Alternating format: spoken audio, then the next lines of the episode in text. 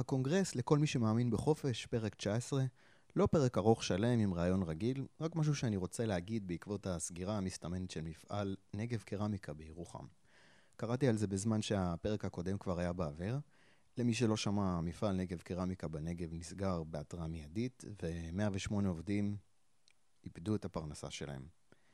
ובאופן אוטומטי כתבה בוויינט על בן אדם בן שלוש... שעובד 35 שנה במפעל, ועל הצורה הלא רגישה בה נמסרו הודעות הפיטורין, כאילו יש צורה רגישה לפטר מישהו, ובשולי הידיעה דווח שההסתדרות ביקשה צו מניעה לסגירה של המפעל. ומסתבר שעובדי נגב קרמיקה התאגדו במסגרת ההסתדרות רק לפני שנה וארבעה חודשים. ומסתבר שהמפעל נקלע לקשיים כלכליים, וההנהלה ביקשה להתייעל. וההסתדרות התנגדה כי היא רצתה לשמור על הביטחון התעסוקתי של כל העובדים. עכשיו, אני לא אגיד שההסתדרות גרמה לסגירה של המפעל. קראתי ששוק העריכים הפך תחרותי מול יבוא מתחרה מסין, מספרד, טורקיה. יש גם איזה ספין משעשע על זה שמי שגרם לסגירה של המפעל זה בעצם כחלון, שהאובססיה שלו לבנייה זולה גרמה לקבלנים לחפש עריכים זולים לריצוף. כאילו קבלנים מחכים לכחלון כדי לעשות כסף. זה אולי ספין שמנסה לשמר את האופציה שמי שיסבסד את המפעל בסופו של דבר יהיה כחלון. זאת אומרת, אתם. אבל בחזרה להסתדרות, ייתכן שלמפעל אין זכות קיום גם בלי קשר להסתדרות, וההתאגדות באה כמין ניסיון נואש של העובדים למנוע את הבלתי נמנע. אבל השאלה היא, האם כשמשקללים את התחרות שהנהלת המפעל נאלצת להתמודד איתה, ההסתדרות עזרה או הפריעה? והתשובה, אני חושב, זה בכתבה שבביטאון ההסתדרות דבר ראשון, שמודה בדיווח שלו על סגירת המפעל, שבעבר ההנהלה ביקשה לייעל את עבודת המפעל, שמפסיד 2 מיליון שקלים בחודש, על ידי פיטורים של 34 מתוך 108 עובדים, ועל ידי הרעת תנאים לעובדים שנש... שנשארו. אבל ההסתדרות סירבה, וביקשה לשמור על אותו ביטחון תעסוקתי של כל העובדים, ואת הביטחון הזה חגגו רק לפני שנה בדה מרקר בדיווח שלהם על הסכם קיבוצי שנחתם עבור עובדי המפעל, הסכם שקובע תוספת שכר, מגדיל את תקציב הרווחה למימון פעילויות למען העובדים ומסדיר סוגיות כמו מנגנון לקבלת קביעות, תשלום דמי מחלה מהיום הראשון, קרן השתלמות לעובדים בעלי ותק, הטבות לעובדים שהם הורים אה, ועוד כמה דברים. אה, נקבע בהסכם גם שנציגות העובדים תהיה שותפה בהליכי קבלת ההחלטות הנוגעים לסיום העסקה בחברה.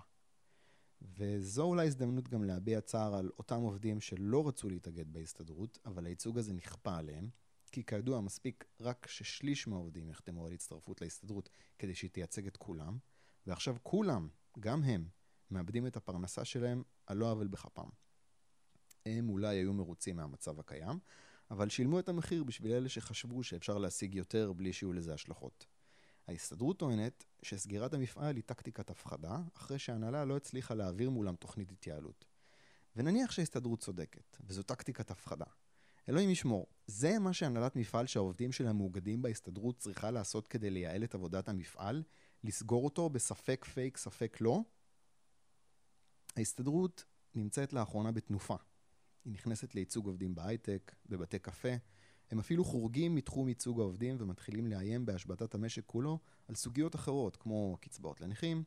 עכשיו הם גם משקיעים לא מעט כסף בשלטי חוצות, שגם את הזקנים אסור להפקיר, אולי זה החזית הבאה, הבאה למאבק שלהם. אה, והם מבקשים להצטייר בעצם כמי שדואגים לביטחון התעסוקתי של כולנו.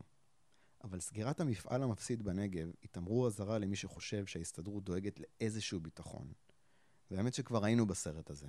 קשה להאמין, אבל ההסתדרות הייתה פעם הרבה יותר גדולה וחזקה. היא לא רק ייצגה את רוב העובדים במשק, היא גם הייתה הבעלים של רוב המפעלים במשק, והם הפסידו כל כך הרבה כסף, שהמדינה עצמה כמעט פשטה רגל. כן, כן, ממש פשיטת רגל, זה היה בתחילת שנות ה-80, וזה נגרם מעול הסבסוד של המפעלים, והקיבוצים, והקצבאות, והסבסודים שכל מיני חברות במשק קיבלו. וכדי לפתור את זה, הממשלה עשתה תוכנית התייעלות. ובין השאר, השכר הריאלי של העובדים, כל העובדים, נחתך במשהו כמו שליש. שליש! וגם אז ההסתדרות אמרה שזו טקטיקת הפחדה, ותכננה שביתה גדולה כדי לבטל את רוע הגזרה. אבל השביתה הזאת לא קרתה, והתוכנית עברה, והמשכורות של מאות אלפי עובדים קוצצו, ומדינת ישראל ניצלה מגורל של מדינות כמו ונצואלה. וזה קרה כי הציבור הבין שאין ברירה. הציבור ראה שההבטחות לביטחון מצד ההסתדרות פשוט היו ריקות מתוכן. וההסתדרות, שהיה לה את כל הסמכות להשבית את המשק, התקפלה, בגלל שלא הייתה לה את תמיכת הציבור. ואני חושב שיש לזה לקח לעכשיו. עכשיו ההסתדרות שוב צוברת כוח. במובנים מסוימים יש לה יותר כוח מהממשלה. כי היא יכולה להשבית את כל המשק בלחיצת כפתור, ואין לה שום בג"ץ על הראש, ואין שום פיקוח חיצוני, משמעותי על הדרך בה היא מוציאה או מקבלת כספים. והם דוחפים את הממשלה להוציא יותר מהכסף שלנו, יותר על שכר במגזר הציבורי, יותר על קצבאות, יותר על סבסוד מפעלים שצריכים להיסגר פשוט כי אין להם זכות קיום. וההיסטוריה מראה שהם לא עוצרים גם כשהמפעל או המשק נמצא בסכנת פשיטת רגל. והדבר היחיד שעומד מולם זה לא הממשלה ולא בג"ץ, אלא דעת הקהל בציבור. שכרגע אני חושב די אדישה להסתדרות. ופה אני ואתם נכנסים. והדרך לצאת מהמצב הזה, להפוך את זה, להפוך את החיים שלנו לכאלה שאינם תלויים בגחמות של ההסתדרות, זה רק בידיים שלנו. בלי אלימות, בלי הפגנות, פשוט להגיד להסתדרות לא תודה, עשיתם מספיק.